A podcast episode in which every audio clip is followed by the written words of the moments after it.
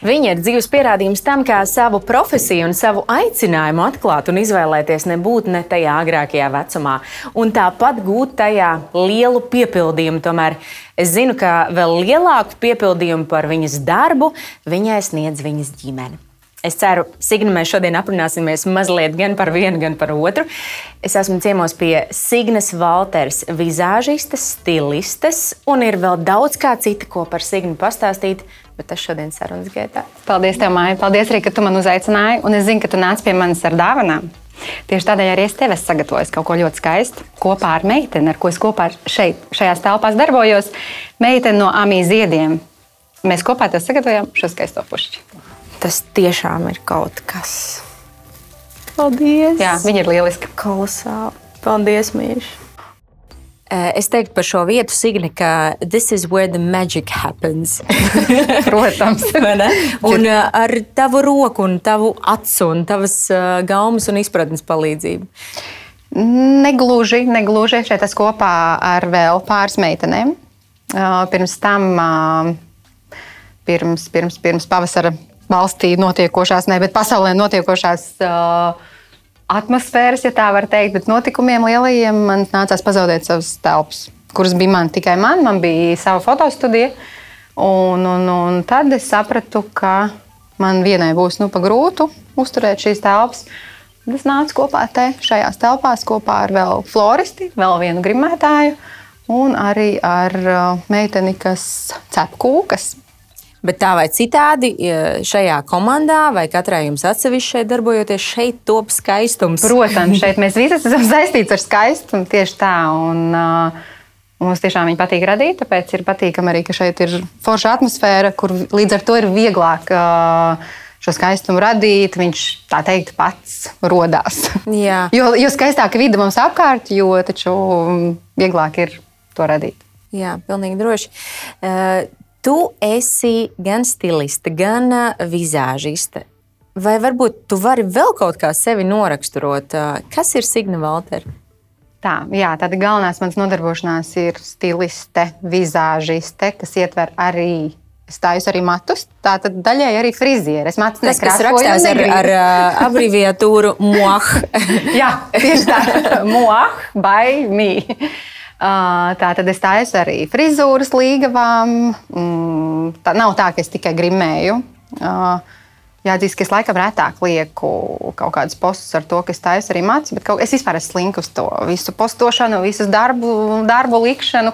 Es katru gadu sev apsolu, ka tā būs mana apņemšanās, es likšu vairāk.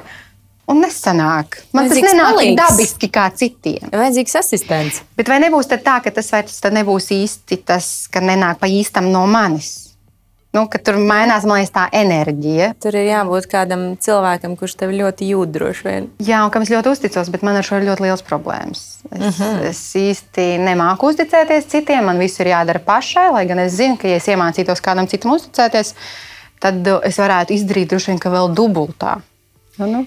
Lai gan tad būtu vajadzīgs vēl uh, tikpat daudz stundu diennaktī, kā jau ir dubultā daudz diennakts stundu. jo uh, es vienkārši zinot, uh, kā tu strādā, man liekas, tavas darba spējas ir pārcilvēciskas, un tu esi kārtīgs darba cilvēks, un, un, un tas tiešām ir kaut kas tāds ļoti iespaidīgs. Jā, es strādāju tiešām daudz, bet es nevarētu teikt, ka es ar to lepojos. Bet uh, man savs darbs ļoti patīk. Es varētu teikt, jā, ka es esmu maksimāliste. Man uh, gribas visu izdarīt uh, perfekti. Es zinu, to, ka cil, nu, arī tie cilvēki, kas nāk pie manis, ar kuriem es daudz strādāju kopā, arī tie paši tirzniecības centri, ja viņi vienreiz ar mani ir sastrādājušies, viņi zina, ka ar mani nebūs nekad problēmas. Es vienmēr visu izdarīšu. Es izdarīšu laikā, es izdarīšu kārtīgi. Pedants. Jā, bet nu, es arī tajā pat laikā mēģinu sevi bišķi salauzt, jo es apzinos to, ka uh, man tā enerģija ir tik, cik man viņa ir un iztērēt visu tikai darbā ir nepareizi. Es zinu, ka tu nemaz netik sen esi izmācījusies šajā profesijā un pievērsusies šim darbam. Tas bija. Nu, ja ņem vērā, jā, ja ņem vērā, ka ir 25 un 27 tas sāk. Ja? Nu, jā, es gribēju teikt citu, bet, bet labi, pieņemsim, ka tā. Nu, jā, ņemot vērā, cik man ir gadi, tad patiesībā jā, es sāku diezgan vēlu. Nu, ir šobrīd ir 11. gads, kad es darbojos šajā jomā. No vienas puses liekas daudz, bet man bija 27. Man bija tikai jau 27, kad es sāku ar šo nodarboties. Kāpēc tu izvēlējies tādu Jā, ceļu? Kāpēc? Patiesībā tas bija laiks, kad es izšķīros. Tieši tajā laikā. Tas pēdējais gads, kur es dzīvoju, bija Spānijā. Un, un, un, kad es šķīros, es, nu, es pieteicos uh, uz make-up kursiem, tā kā uz vizāžistu. Tur vēl būdama. Tur būdama, braucot uz Latviju, es zināju, ka es atbraukšu aprīļa beigās, kā tagad atceros, un maijā jau es gāju uz kursiem. Un es tajā vasarā izmācījos šajos kursos, un, un, un tad jau es biju izšķīrusies. Protams, ka mēs apzināmies to, ka tā šķiršanās jau arī nenotiek vienā dienā, nu, pēc tik ilgas laulības un, un diviem bērniem. Tāpat jau tur bija vēl mēģinājumi, varbūt tomēr nē. Un, un, un tad es sapratu, ka es gribu vēl kaut ko padziļinātāk mācīties, jo man tas tik labi padevās. Es, kā, es gāju uz tiem kursiem ar domu, ka es to darīšu priekš sevis. Uh, bet man jau bija tagad, es varu skaidri sev pateikt, ka nebija tā. Es tā mānīgi teicu citiem, kad es eju to darīt priekš sevis un paskatīšos, vai man tas sanāk. Bet kaut kā man jau bija tā sajūta, ka tas ir mans un to es darīšu. Nu, jāatzīst, jā, beidzu kā teicamniece. Uh, starp citu, jā, par šo runājot, man uh, sākumā uzdeva jautājumu par to, kas, ar ko vēl es uh, nodarbojos. Es īstenībā sen apakaļ, tad pēc pirmā bērniņa dzimšanas, es aizgāju uz manikīras kursiem. Tad bija tikko parādījušies tie gēla nagi, un es aizgāju pirmo reizi uzlikt, skatos, kā viņi līdzi. Bet es pati tā mācīšu, tas tā māku iemācīties. Aizgāju iemācīties, un arī tur es beidzu kā teicamniece. Bet uh, sākot bišķiņ darboties tajā, es sapratu, nē, tas tomēr nav mans. Jā, tas ir tāds būtisks pārmaiņu laiks, un, protams, arī sarežģīts. Vai tev tajā brīdī, kad, kad tu šķīries no bijušā vīra, un tad, kad tu pievērsies šīm mācībām, prasījās kaut ko pilnīgi citādāk savā dzīvē, prasījās kaut kā sevi piepildīt, vai varbūt tukšumu aizpildīt? Kā, mm. Kāda bija sajūta? Es teiktu, ka tas bija ļoti liels spīts. Es esmu ļoti spītīga vispār pēc dabas, bet tad. Uh, Man, manī acīm redzot, bija ļoti iestāstīts tas, ka es nekas neesmu.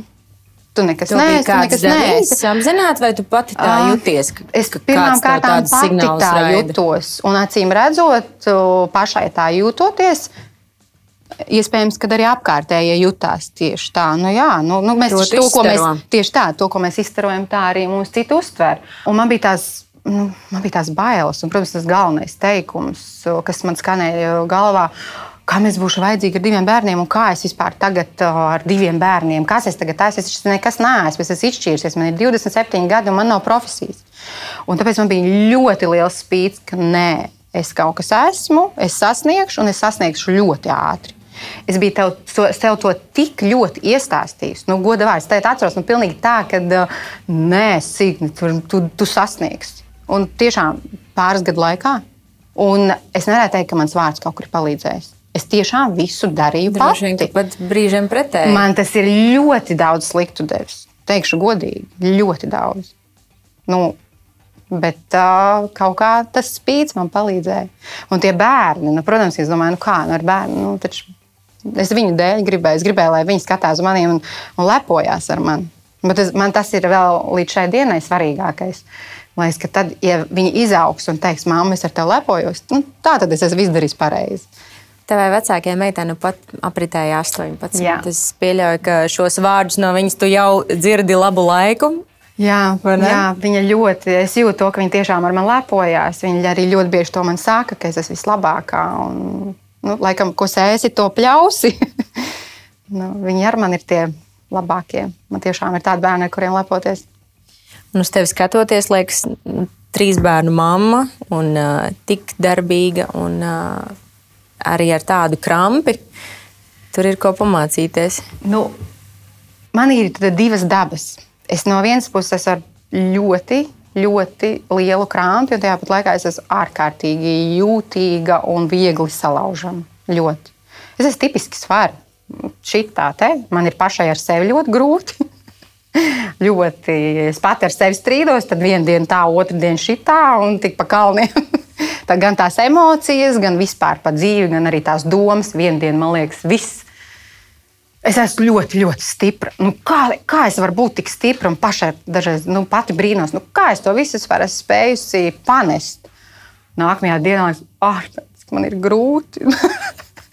es nevaru vairs, nav spēka. Bet droši vien, tas vienojošais mums kaut kādu konkrētu vecumu jau sasniegušām sievietēm, kuras arī kaut ko dara un, un, un, un sevi atklāja katra savā pašizpausmes formā, ir tas, ka nu, mēs iemācāmies ar, ar sevi strādāt, vai vismaz mēģinām strādāt. Tu to savu svaru būšanu arī esi iemācījusies izbalansēt. Tu kaut ko dari, lai, lai tā notiktu. Nu, ko, nu, es runāju pat ar sevi, jā, pēd, bet man sanāca tikai tagad, pēdējā gada laikā. Uh, sanāca piedzīvot, piedzīvot ļoti nepatīkamus notikumus savā dzīvē, par kuriem arī es nemaz nevēlos runāt. Un tie lika man uh, tiešām ar abām kājām nostāties uz zemes un saprast, nē, es tiešām esmu stipra un es varu visu. Vienkārši ir jāvar. Un, un, un tad es arī iemācījos vairāk tā tās, tās sliktās lietas, kas ar mums dzīvē notiek, uztvert, ka tā, tā ir dzīves sastāvdaļa un tas ir normāli.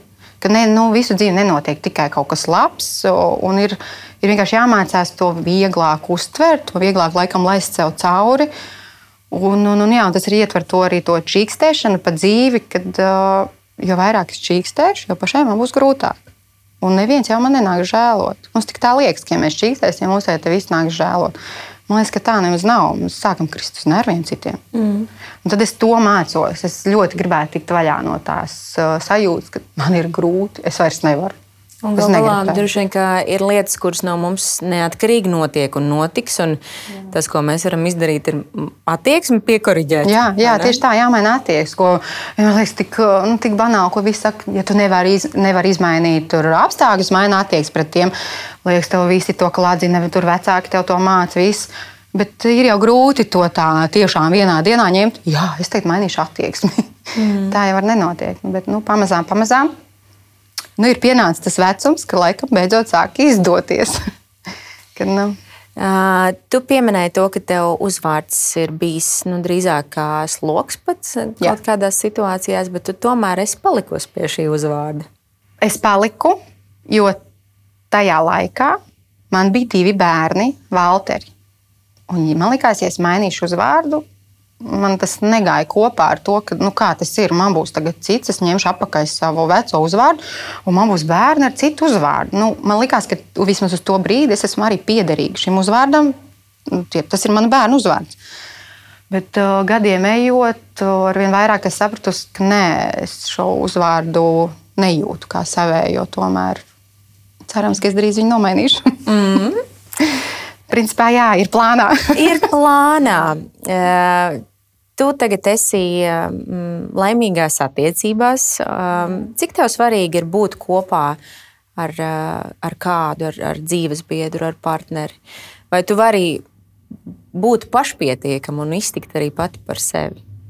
Es nedomāju tādā finansiālā vai saimnieciskā izpratnē. Arī tādā es varu. varu.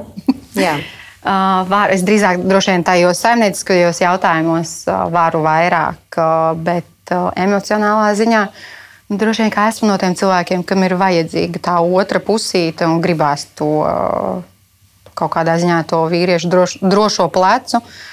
Nu, cik sanācis? Piecus, ne, cik gadus es, es neatceros, cik gadus es biju. Piecus gadus es biju it kā brīva, bet uh, es Ivo, tagadējo manu dzīves draugu, satiku gadu pēc šķiršanās. Mm -hmm. Bet nu, tad mums tur arī gāja kā pa kalniem, kā jau lielākajai daļai attiecību. Izgājām cauri visam kam, un mums bija divu gadu pauze pa Aha. vidu. Tad patiesībā nu, kopš mūsu pirmā randiņa ir pagājuši vairāk kā desmit gadi. Bet tā, tā pa īstam kopā mēs esam, cik tādu sanāk, sešus gadus. Sešus, jā. Man ir sajūta, ka attiecības uzņem apgriezienus nu, nostiprinās. Kļūst nu kā, mēs ar vien vairāk stabilāks. sevi, viens otru iepazīstam un pieņemam tā otra cilvēka plusus, mīnusus, bet ne tikai tos, bet vispār arī to ikdienu, kā mēs uztveram dzīvi. Arī. Un, es gribētu domāt, ka mums ir stipras attiecības.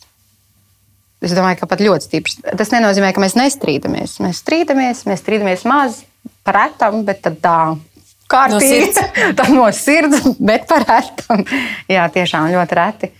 Jo es viņu tiešām uztveru kā labāko draugu. Nu, mums ir tāda ļoti viegla saskaņa, ja tā var teikt. Nu, tā, nu, man ir viegli kopā ar viņu. Cik tas ir svarīgi? Jā, jā. Man patīk ar viņu kopā atpūsties, man patīk visu ar viņu darīt. Es gribu ātrāk skriet no darba uz mājām, jo man gribas būt mājās. Ja godīgi runājot par darbu, es esmu beigas mājas cilvēks. Man ļoti patīk mājās. Man izvilkt ārā vakarā uz kino vai uz restorānu. Es mājās uztaisīšu. Man mājās pastīšos televizoru. Un Ivo ir tāds pats. Mēs abi smējamies. Mēs, esam, mēs esam lauķi pārvākušies uz Cārnikavu.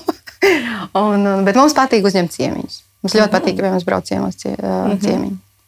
Pagaidām divu mājsaimniecību ietvaros. Vairāk nedrīkst. nu, uz kādu cerams, ka uz neilgu laiciņu, bet tāpat. Jā, patiešām cerams, ka uz neilgu laiku. Jā. Signe, tu jau teici, ka tava miera osta ir mājās, un tu vispār esi rīktīgs mājas cilvēks. Jā. Un tagad māja nevis vienkārši kā ar apzīmējumu mājas, bet māja patiešām privāta māja. Tas arī prasa. Traki ir... daudz laika un darba. Bet, kā jūs teicāt, man patīk būt mājās. Man patīk, man patīk visu tur darīt. Man, es jums nemelošu, man patīk tīrīt māju. Man, man, tāpēc man patīk, ka viņa ir tīra. Jā. Bet uh, tas ir mans lielākais mērķis vai sapnis bijis uh, māja. Es esmu uzaugusi privātā mājā. Un, kad es apprecējos, nu, es aizgāju dzīvot uz dzīvokli. Katru gadu es, es reāli smaku nosteidzu dzīvokli. Man liekas, nekas nākamgad, pēc gada, pēc gada, pēc gada. Jo mēs arī tajā laulībā plānojām. Mēs bijām jau sākuši, jau bija jau zeme, jau projekts. Viss. Un, un tā arī tas nepiepildījās. Tas bija apgrūtinājums. Es vienmēr esmu gribējis. Es gribēju suņus, kaķus un man liekas, bērniem. Nu, kas var būt ideālāks? Kas var būt ideālāk, kā iziet no rīta uz terases, padzert kafiju? Jā, un tad arī mums ir suns. Mm -hmm. Pavisam, pavisam pāris dienas atpakaļ mēs paņēmām sunīti. Un... Kāds sunīts? Labradors. Oh, ģimenē ar māju, man liekas, labāka Jā. varianta nav. Mums ir arī kaķītis, un tas ir kā mazs zīdainītis. Viņš ir eh, tiešām kā, viņš ir kā bērns, jo viņš ir atpalicis. To es vēl nekad nekur publiski neesmu stāstījis, bet Kā man ir stāsts, ko es vēlos pastāstīt. Jā. Kā tu to esi atklājis? Nu, vetārs atklāja, nu, mēs paši redzējām, viņš neaug, viņš man ir maziņš. Jā, viņš visu laiku vienmēr paliks maziņš. Viņš, viņš nemāķi ielikt gultā, viņš māca tikai izlekt no gultas. tā kā tā. Un tad mums Nekad ir tāds dzirdējis par to, ka jā, tā mēdz būt. Jā. Tā kā tāds mums ir, un tas arī tāds baigies mīļums mums ģimenei. Un tad tagad mm. vēl ir sunīts. Tad es saku, viss, Jā. viss, viss ir tā, kā man ir vienmēr gribējies. Vēl par jūsu attiecībām runājot, ja drīkstu ma mazliet vēl paukšķerēt. Kādas ir attiecības Ivo ar taviem vecākiem bērniem? Ar vecāko meitu vairāk nekā perfektas. Ivo viņu uzskata par savu meitu. Viennozīmīgi. Tur um, Tur, nu, nu, tur tiešām ir tādas tās attiecības, un Keiti arī tāpatām viņu uztver. Ar puiku, puika ir puika. Viņam ir savs tēvs, protams, kas ir ļoti labi. Esmu priecīga, ka viņš ir. Bet līdz ar to nu, tur nav tādas, tādas sirsnīgās attiecības, varbūt, bet viņas ir, viņas ir labas. Draudzīgas. Jā, draudz, tieši tā, draudzīgas. Mhm. Un mazulīte jūsu kopīgā nu, mazulīte ir luteklīte, protams. Jā, kā pēdējais bērniņš man, tad attiecīgi Ivo kā pirmais un vienīgais, man kā pēdējais, tad arī visi viņai ir dancojuši apkārt visus šos gadus, un pirmos gadus jau īpaši. Nu, viņa ir ļoti, ļoti tāda, arī tāda jūtīga dvēsele, viņa tāda pat tā kā es. Man dažreiz liekas, ja gribētu saprast, ko viņi domā, man nav problēmas saprast, tāpēc, ka man liekas, ka viņi tieši tā, tā kā es, jo mēs esam dzimuši vienā dienā. Un arī tā saikne mums ir, es nevaru teikt, ka es viņu mīlu vairāk par vecākajiem bērniem, bet saikne ir spēcīgāka. Tas, Tieši tas ir fakts. Jā. Varbūt tur ir sakars ar to, ka es, tev piedzima bērni pavisam jauni, vecākie bērni jaunā vecumā. Nē, es atceros vēl sajūtu, kad dzima Keitija, man bija 20 gadi. Un man Tas bija tā sajūta. Tas nav, bet es atceros, kā tagad to sajūtu, ka viņi piedzima. Ārpēc, kā var vispār kādu tā mīlēt? Kā var būt kāds tik skaists būs? Es biju pilnīgi apsēsta ar viņu. Un, uh, man nebija augsts līdz ar nu, pa lielam ne ar vienu bērnu. Vienu īsu brīdiņu, trīs, četrus mēnešus, kamēr es mācījos par vizāžistu. Tas ir vienīgais mm. laiks, kad man ir principā, bijis dzīvē augla. Uh, jā, man bija grūti, jo es biju jauna. Un, nu, tomēr tas ir sarežģīts process, un emocionāli droši vien, līdz galam gatava nebiju, neapzinoties sākumā to. Uh, un, un, un tāpēc es pēc viņas dzimšanas paziņoju, man bērni vairs nebūs. Nu, vismaz desmit gadus, jo es neticu, ka kādu var vēl tā mīlēt. Un tad tomēr pagāja tie gadi, un tu sāc just jau to, ka nu, gribas tā kā vēl vienu. Nu, gribas. un tikai tad, kad es sāku gribēt to nākamo bērnu, tieši tad arī viņš pieteicās. Un tāpat man, bija, nu, man tā bija ar visiem bērniem. Tad, kad es viņus gribēju, tieši tad arī man viņi bija pilni. Jā. Un, un, un tad uh, piedzima valsts, likās, ārpus, tad bija nākamā apsēstība. Man ir puika. nu, pilnīgi. Nu, tā, kad es vienkārši likās, ka es trīcēju un drebēju, es viņu no rokām nelēdu man ārā. Jo es zināju pēc Keitijas, cik ātri bērni izaug. Un viņi vairs tajā klēpī nesēdēs. Es tiešām burtiski valdi negribēju no rokām laist ārā. Un tad dzīva Emīlija. Bet es domāju, ka tur tā saikne ir tiešām dēļ tā datuma. Tas uz astroloģiju vispār tendēts. Es ticu, es ticu astroloģijai, bet es nevaru teikt, ka es ar to nenormāli kaut kā aizraujos.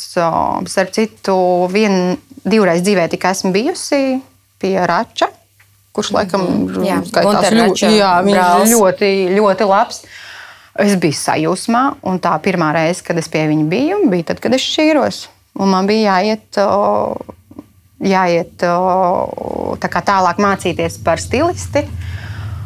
Un bija tāda situācija, kad es finansiāli nevarēju tajā brīdī to atļauties. Es pēc tā šķiršanās saprotu, es palieku bez nekā. Un man nav, man nav profesijas, man nav darba. Labi, es izmācījos par vizāžu, bet jūs taču saprotat, cik lēni nāk tie klienti. Un vispār ar to nopelnīt nav vispār, man liekas, reāli. Pat tagad ir jāņem kaut kas papildus vēl darīt. Un, un, un es biju tādā grūtā izvēles priekšā, ko darīt. Vai par to pēdējo naudu iet uz to skolu vai nē, un tur jāsamaksā par to skolu sākumā liels cipars. Un man reāli nebija tajā laikā tās naudas. Es aizgāju pie Rāča, ko man darīt. Man, nu, viņš man simtprocentīgi, ja viņš tur neko pārspīlēti tur neteica, ka tev tur ir jāšķirās, vai viņš pilnīgi kategoriski atteicās pieņemt šos lēmumus. Viņš teica, tā ir tava dzīve. Es neuzņemos to pateikt, vai tu dari pareizi vai nē. O, nu, tā, nu, tādas lēmumus viņš tur nepateica, bet par skolu Jā. viņš pateica, tev ir jāiet. Tagad viņš ir tā, tā tas ir tavs, tev ir jāsaka. Jā, es palēgdamās izgāju, atceros pa tām trepēm, tur palēcoties gāju lejā un es atradu risinājumu, lai mācītos. Cik tev pašai svarīgs ir skaistums, jo tomēr, nu, man liekas, tas ir kaut kas tāds īpašs redzēt, kā dažādas sievietes, dažādos vecumos, no dažādām vidēm nākušas. Tu vari padarīt par nevis vienkārši mm, kā, objektīvi skaistām, bet likt viņām pašām arī sevi kaut kā citādāk ieraudzīt un sajusties labāk. Kas, kas man ir tieši skaistums vai attiecībā Jā. pret citām? Sākot, sāk, sāksim ar to, kas Tātad, ir. Kas man ir Es tikai strādāju tādā profesijā, kur ir grims, mati, frizūras, jau vienmēr skaisti apģērbi, drēbes un viss tādā garā. Es ikdienā esmu ļoti vienkārša.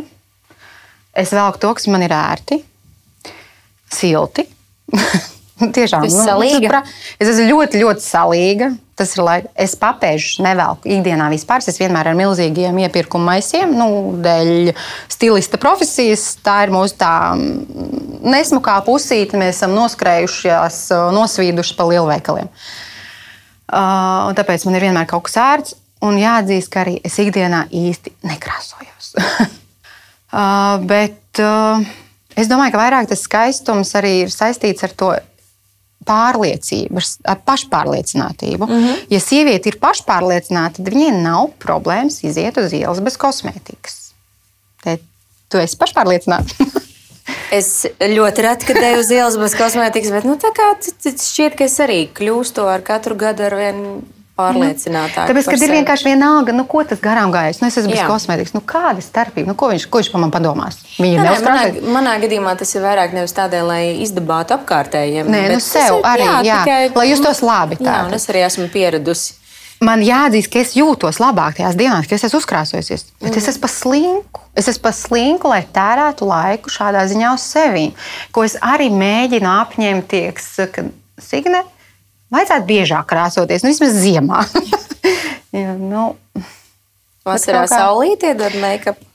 Tagad es uzreiz pati aizdomājos, paga, paga. Es nedrīkstu sauļoties. Tā tad nu, arī nekur nesprūkšu. Man tomēr pigmentācija ir, es saulē nevaru iet. Jā, ko cerams, pavisam drīz tev palīdzēs parisināt klīnika ar estētiku. Esmu dzirdējusi, ka tāds plāns ir. Labi, bet kā tagad ar tām meitenēm un dāmām, kuras tu pucē ikdienā, kuras tu gatavo arī žurnālu vākiem? Ko tev, ko tev dod tā miedarbība ar viņām? Oi, tā ir ļoti spēcīga enerģijas apmaiņa. Es iegūstu ļoti daudz enerģijas, es arī ļoti daudz enerģijas atdodu. Tagad, ja mēs runājam tieši par fotosesijām, uh, fotosesijās es, es tik daudz ielieku tajā sievietē, lai viņa justos labi. Te neiet runa par grīmu un matiem. Es uh, reāli tiešām darbojos kā psihologs. Un es esmu no tiem cilvēkiem, kas nemelo. Es tiešām nemeloju, es nemāku sameloties, pateikt, ah, oh, cik tev skaisti, tur nezinu, cik tev skaists kājas. Es to neteikšu. Es, ja tev, nav, ja es to neredzu, neteikšu, jā, jā. bet es atradīšu, kas ir tas skaistais un teikšu to, un tad tās sievietes burtiski uzplauks tajās fotosesijās. Nu, goda vārds, un ir, tas ir labākais, es nezinu, ne meditācijas, bet. Uh, Bet uh, pašvērtējuma pacelšanas uh, veids, tāds ātrais, jau uz ātrā viss man ir depresija. Lūdzu, meitenes, ja jums ir depresija, nāciet fotografēties. Tā kā um, tiešām meitenes burtiski atverās manā priekšā. Tad vēl viena lieta, ar ko es nodarbojos, es esmu vispār skolotāja. mm -hmm. uh, es mācu meitenēm krāsoties pašām. Pašām iemācīties, skaisti uzkrāsoties. Un tajos brīžos atkal es arī atdodu ļoti daudz enerģiju. Bet, uh, viņas paņem no manis. Jo tās, kurš nāk pie manis, tad es viņām patīku. Un viņas iepazīstot mani, saprot, ah, cik es esmu forša. Jo ļoti daudziem liekas, ka es esmu ļoti iedomīga. Bet patiesībā es esmu ļoti, ļoti atvērta. Man liekas, ka ļoti jauka. Jā, Jā es gribētu tā domāt. Varu piekrist. es gribētu tā domāt, ka es tāda esmu.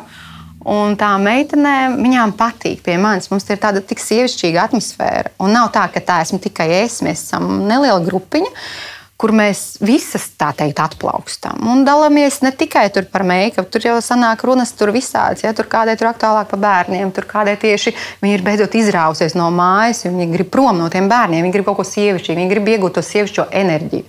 Un to mēs īstenībā varam iegūt tikai sievišķīgas enerģijas apmaiņā, tātad no citām sievietēm, ne no vīriešiem. Man liekas, ka tur mēs iegūstam vairāk.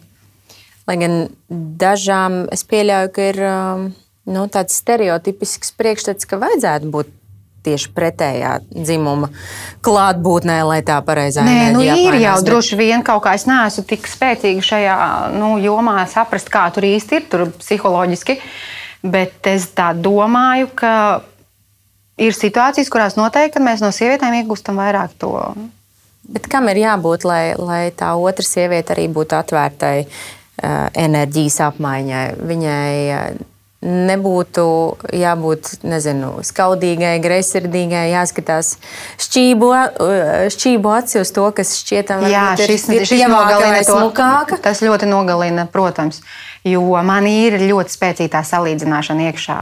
Man, man, es strādāju žurnālos, bet es zinu, kāds ir aizkulis. Es zinu, to, ka jebkuru arī mūs var nobildēt ļoti briesmīgi. Jā. Tiešām es zinu to visu, bet atverot žurnālu, es vienalga uzķeros.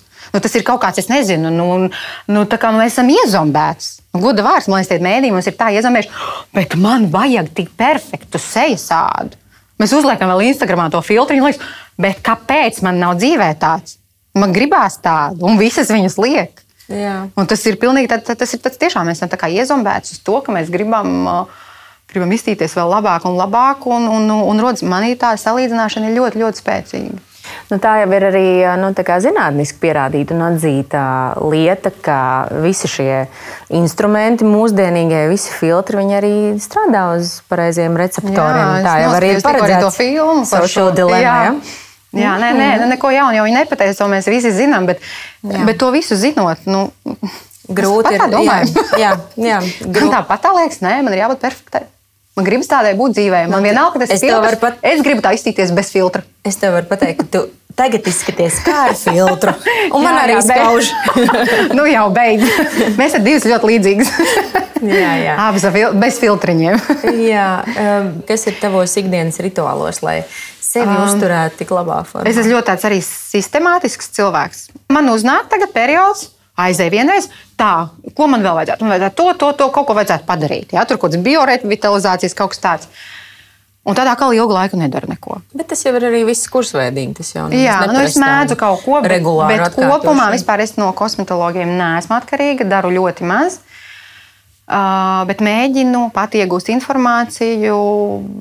Pēdējā laikā ļoti daudz arī no YouTube skatos to skincare ekspertu, tur tos visus video, ne tikai par make-up, tas jau ielīdus tajā lauciņā.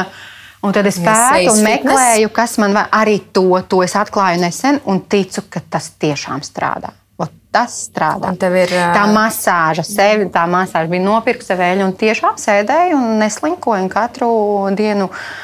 Masēju savu sejas ovālu, un viņš tiešām paceļās. Nu, neticami, bet, bet jā. Tā kā tam es ticu. Tur ko pacelt? ir, ir, ir. Tā, nu, ticiet man. Labi, tā tad to tu dari, bet um, tavā kosmētikas skapītī, kas ir atrodams? Man ir īstenībā ļoti daudz, ko es nesaku. Ja godīgi, man ir 38 gadi. Es tikai pirms gada atklāju, ka nevis krēms ir tas svarīgais, bet tie sērumi. Ka krēms ir tas, kas visu vienkārši nobloķē, lai tie mm -hmm. sērumi nenāk uz ārā, jā, mm -hmm. lai viņi tur paliek iekšā. Un tad es uzsēdos uz daudziem serumiem. Tad man ir tādas vairākas burciņas, tās visas pēc kārtas lieku un sapratu, ka tas ir tas, kas man tiešām palīdz. Esmu atklājusi tos, mm. to, kas man patīk. Tev ir kāda konkrēta lieta, ar ko tu mm, pastiprināt, centies cīnīties, vai ko tu gribi uzlabot? Nu, jā, pigmenti. Jā. Man ir ļoti, ļoti izteikta sejas pigmentācija, īpaši pēc trešās grūtniecības, mm. kura tā arī nepazuda. Bet es arī nevarētu teikt, ka es ļoti turpinu ar to cīnīties, tāpēc ka es esmu samierinājusies savā ziņā ar to, jo man tas ir iedzimts maniem abiem vecākiem. Manam tēvam ir, es, laikam, jāsaka, jau, ka tas jau tas vitiligo ir. Tāpēc es, es redzu to, ka, ja es tieku kaut bišķi saulē, man jau ir izteikti tā, tādi geometriskas formas uh, pigmenti. Jā. Tā kā man tas ir iedzimts, nu, man tēvs uzskata, ka tas, protams, ir viss. Uh, es ticu arī viņam, ka tas ir um, tas, ko mēs ēdam. No ēdiena arī atkarīgi ir arī Jā. pigmentācija. Jā. Un, un, un tad es mēģināju, jo tā ir, cik es saprotu, tā ir um, um, autoimūnā saslimšana. Kā ļoti daudzas slimības. Un tās ārstē ar nu, galvenā problēmu, ko nedrīkst, ir glutēns. Ko es ļoti, ļoti mēģinu nēst, bet man nesanāk, jo visi mājās viņa ēd. Nu, Bet tev taču nav kaut kāda. Man nav atklāts, nē, man nav atklāts šis, bet es pati jūtu, ka mans vēders mm. nepanes. Mm -hmm. Tā kā vajadzētu. Tu, tu esi, es zinu, tu esi ļoti laba kulināre. Uh, Tāpēc ir grūti arī patīk. Jā, Jā, bet tu tā arī es pieļauju, ir sava veida meditācija. Un, Un tāda forša sajūta, man liekas, kā jebkurai saimniecei, ka tu esi zirgā, vai ne? Un ka tevi paslavē un, un, un nu, ka garšo tas, ko tu liec galdā. Pirms savas profesijas es biju maisaimniece Rūdītā. Cik sanāca deviņus gadus? Es neko citu nedarīju, kā man liekas, taisīju ēst un tīrīju māju un audzināju bērnu. Uh, un tā tad no tā ne tikai sevis gatavotā, bet vispār tu izvairies no glutēna. Uh, bet ko tu vēl ēd vai nē, vai centies izvairīties? Es droši vien melotu, ja es teiktu, ka es ļoti sekoju līdzi savai figūrai. No vienas puses, jā, un no vienas puses, nē. Man, paldies Dievam, daba ir iedavusi labu ķermeni. ātru vielu maiņu. Jā, man ir ļoti, ļoti ātra vielu maiņa. Tas ir arī tas atslēgas vārds. Tāpēc Jā. es drīkstu ēst, ko es gribu. Bet, protams, ka ja es to katru dienu ēdīšu ļoti lielos daudzumos, ne to, ko vajadzētu. Ko es arī daru, bet varbūt tajā pat laikā es apzinos, ka es vakar ēdu McDonald's. Es Diemžēl arī tur mēģināju šeit, bet nu, es saprotu, ka man no viņa ar vienu paliek sliktāk. Tā kā neiesaku, tomēr neiesaku. Man kādam piestādīsim rēķinu par šo. jā, nevinam. Nē, nē, nē, nē viss kārtībā. es tiešām ēdu visu, ko es gribu. Es nedrīkstu sev neko aizliegt. Ja es aizliedzu, es krītu Tad otrā grāvī. Jā, es krītu otrā grāvī. Bet vairāk es mēģinu, jā, domājot ne par to figūru, bet par to mm, veselību, ka to nevajadzētu, šito nevajadzētu. Man ļoti, ļoti garšo dārziņu. Es mm. ļoti daudz ēdu dārzeņus un visādus dārzeņu ēdienus. Līdz ar to es varu atļauties pārējo ēst. Bet ar visu to es esmu ļoti, ļoti paškritiski. Es saku, man ir tās, nu, ir kaut kā, es nezinu, kāpēc. Nu, es droši vien nožēlošu teikt, ka es to pasaku. Šajā tiešām apskaužam labajā stāvoklī ir kaut kas tāds Vēl sevi. Kaut kas tāds sevī, kas tev, kas tev nepatīk. Oh, dienīgi, vai, vai kas- dienīgi vai varētu gribējies skaitīt? kādreiz mainīt? Es varētu ļoti daudz lietas uzskaitīt, kas man sevī nepatīk, bet kopumā es sev patīku. Mm -hmm. Tātad, bet, ja es paņemu atsevišķu tur detaļ, detaļās, iedziļinos, tad, protams, es gribētu kopš bērnības. Es vienmēr gribēju, es droši vien nožēlošu teikt, ka es to pasaku, jo pēc tam visi uz to skatīsies. Bet nu, es pateikšu, man nav žēl. Atklāji. Es, jā, es esmu kopš bērnības domājis, ka tad, kad es izaugšu lielu, es taisīšu šo plastisko operāciju savam degunam. Goda vārds. Es staigāju. Ok. Okay. Man draugs atnāca pie manis uz mājām. Viņš nāk, ienāk pa durvīm. Saku, ko tu dari? Es saku, taisnoju degunu. Un es tādu nebiju. A, tev ir netaisnība? Ar to klausies, ar tādu um, uh, tā kā telefona vādu agrāk bija. Man lokšķērēm tāds bija. Mm. Es viņu aptinu šādi te ap galvu, lai man šis deguns būtu uz leju. Jā. Tā kā es jau bērnībā domāju, ka taisīšu, taisīšu operāciju. Nē, es to darīšu. Nu, un arī kāpēc, lai vajadzētu, bet tagad tev ir domas mainījušās? Nu, man, es esmu viņu pieņēmusi, bet es neesmu joprojām par viņu sajūsmā. Man, man žēl, skatot, nu, man skauž, ka tev ir tāds taisnīgs darbs. Jā, man ļoti taisnīgs, man ir tāds uh, kuprītis. Nē, šeit degunam, tas ir man. Nu, es, nē, nē, nē, nē, man ir tiešām, man skauž, ka es ieraugu pie citām tādas smuki deguni. Mm, Bet tu sev esi, kaut arī ir kaut kādas tādas minimālas uh, pretenzijas vai iebildumi pret kaut kādām niansēm, detaļām. Tu sevi vienmēr esi tā pieņēmusi un labi jutusies savā ādā. Vai tas ir atnācis ar gadiem? Es teiktu, ka vienmēr tas ir, man liekas, ieaudzināts. Mm, Es esmu vienmēr bijis tēta mazā princesīte, tas viss skaistākā un gudrākā, labākā, foršākā. Tas ir tas, ko es arī lieku iekšā sav, saviem bērniem. Man liekas, ka tas ir jāsaka, jo vairāk, jo labāk. Jo tad viņi notic arī sev. Neviens cits viņiem to neteiks. Kurš vēl viņiem to teiks? Nu, varbūt kāda audzinātāja gadīsies tāda forša, kas tomēr tā saka, bet uh, viņai jāsaka vēl 11 bērniem to pašu. Jā. Tad viņš var sadzirdēt. Bet vecākiem jāsaka tas saviem bērniem, un es tā vienmēr esmu jutusies. Bet ar visu to es esmu ļoti, ļoti paškritiski. Saku, man ir tās, nu, ir kaut kā, es nezinu, kāpēc. Nu, tā, tā ir kaut kādas psiholoģiskas problēmas ar, ar to paškritiskumu.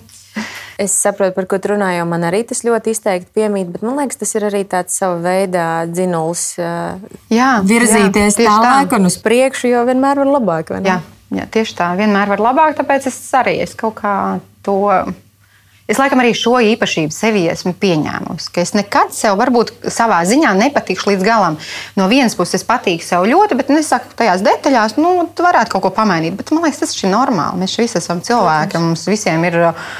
Ir kaut kas, mm, kas nav pilnīgi perfekts, bet ir jāmāk vienkārši to noslēpt. Un, Nu, tā, visu, piemēram, ķermenī, visu var labot ar apģērbu. Nu, tā tā ir. Pareizais apģērbs, bildēs pareizā stāja. Jā, jau laikam galvenais ir nevis skriet kaut kādiem trendiem, tendencēm pakaļ un vilkt to, kas ir obligāti skatlogā. Par, par visām variantēm. ļoti, tā ir pat mana kļūda. Es pat teikšu, ka man ļoti gribās, bet es saprotu, to, ka nu, tas nav bet... vajadzīgs. Tas tik ātri iet ārā no modes. Vairāk jāpieturās pie tās klasikas, jo es mēģinu, mēģinu sevi vairāk kā sēdināt uh, uz to pusi. Nu, vismaz ikdienā. Mm. -hmm. Jo, nu, skriet pakaļ. Es tiešām, es kā stilists varu pateikt, nu, jums nav visām sievietēm, tagad, kuras nav, nestrādā šajā jomā, nu, nav jāskrien pakaļ tiem trendiem. Tā ir muļķīga naudas tērēšana. Un Labāk tiešām mēģināt pieturēties pie kaut kādas zināmas klasikas un tur ieviest kaut kādas mm, nelielas. Ja tu zinātu, cik bieži es dzirdu šos vārdus pēdējā laikā, turklāt no dažādu jomu, Jā, bet tā ir. Jo, jā, no dažādu nozaru pārstāvjiem. No Bet man arī bija jāiziet cauri ārpēc cik daudz kļūdām, kas bija pasaules bildēs. Ārpēc es uz to pasākumu ierados šitā. Kāpēc? Tāpēc, ka tu tajā brīdī liekas, tu vajag kaut ko sazini, ko.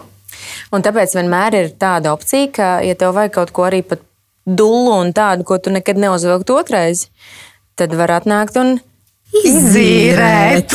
Pareizi. Bet es pat aizmirsu sākumā runājot par to, ka šī ir vēl viena lieta, ar ko es nodarbojos. Jā, pirms tam man bija fotostudija, kuras man vairs nav. Un, un, un, un, un tagad man ir tērpa noma. Mm -hmm. Tā ka jebkurš var pieteikties, nākt. Jā, bet tā tērpa noma vairāk ir. Uh, Viņa tiešām ir vairāk tāda tendēta uz manu profesiju, mm -hmm. uz vairāk uz to, ko es, uz manu novirzienu, uz fotosesijām. Tie apģērbi ir tādi īpašāki. Nē, nu uz kādu balvu jau varētu uzvilkt. Jā, kaut ko varētu. Jā. Bet vairāk es tiešām mēģinu tā mm, veidot to sava veida kolekciju tādu, lai pie manis būtu kaut kas tāds, kas nav šobrīd pieejams veikalos. Mm -hmm. Jo uz fotosesiju ļoti bieži man mēģina prasa, kur lai kaut ko dabūtu. Man vajag, man vajag tur tādu kaut vai tādu kleitu vai kaut ko tur, jā, nezinu. Nu, Es saku, es nezinu, nu nav kur. Nu nav. Mums veikalos tādas lietas nav. Mums vairāk ir tur ikdienišķāks apģērbs vai nu, varbūt kādas mini-kleitiņas, kaut kas, ko uzvilkt uz kādu vienkāršāku pasākumu. Tāpēc mm. es mēģinu, es krāju, es jau gadu gadiem krāju kleitas. Pērkot kaut ko uz kādu konkrētu fotosesiju, un tā es pērku, pērku. Un, bet tā ideja jau man arī, protams, sēdēja jau uz pleca. Jā, Signe, kaut kad tev tā noma būs jātaisa. Nu, jā, tad es saņēmos šajos grūtajos pandēmijas laikos. Un tas ir sācies tikai tagad, ja? jā? Vasarā. Nu, es nerādīju nevienam, nu, tie bija fotografi, kas zināja, ka man ir kaut tur savi krājumi. Bet tā, kad uztaisīju pieejamu arī citiem cilvēkiem, to es tikai pavasarī. Mm -hmm. Signe, tu esi. Um...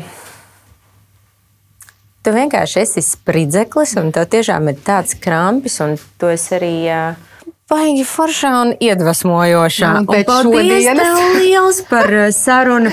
Varētu gan turpināt vēl, bet uh, tev ir jāsteidzas uz procedūru, Jā. pēc kuras cerams, tu arī foršāk jutīsies. Jo nu, kaut ko dari, darot sevis labā un, un it īpaši ar tām kaut kādām mazajām uh, problēmiņām cīnoties.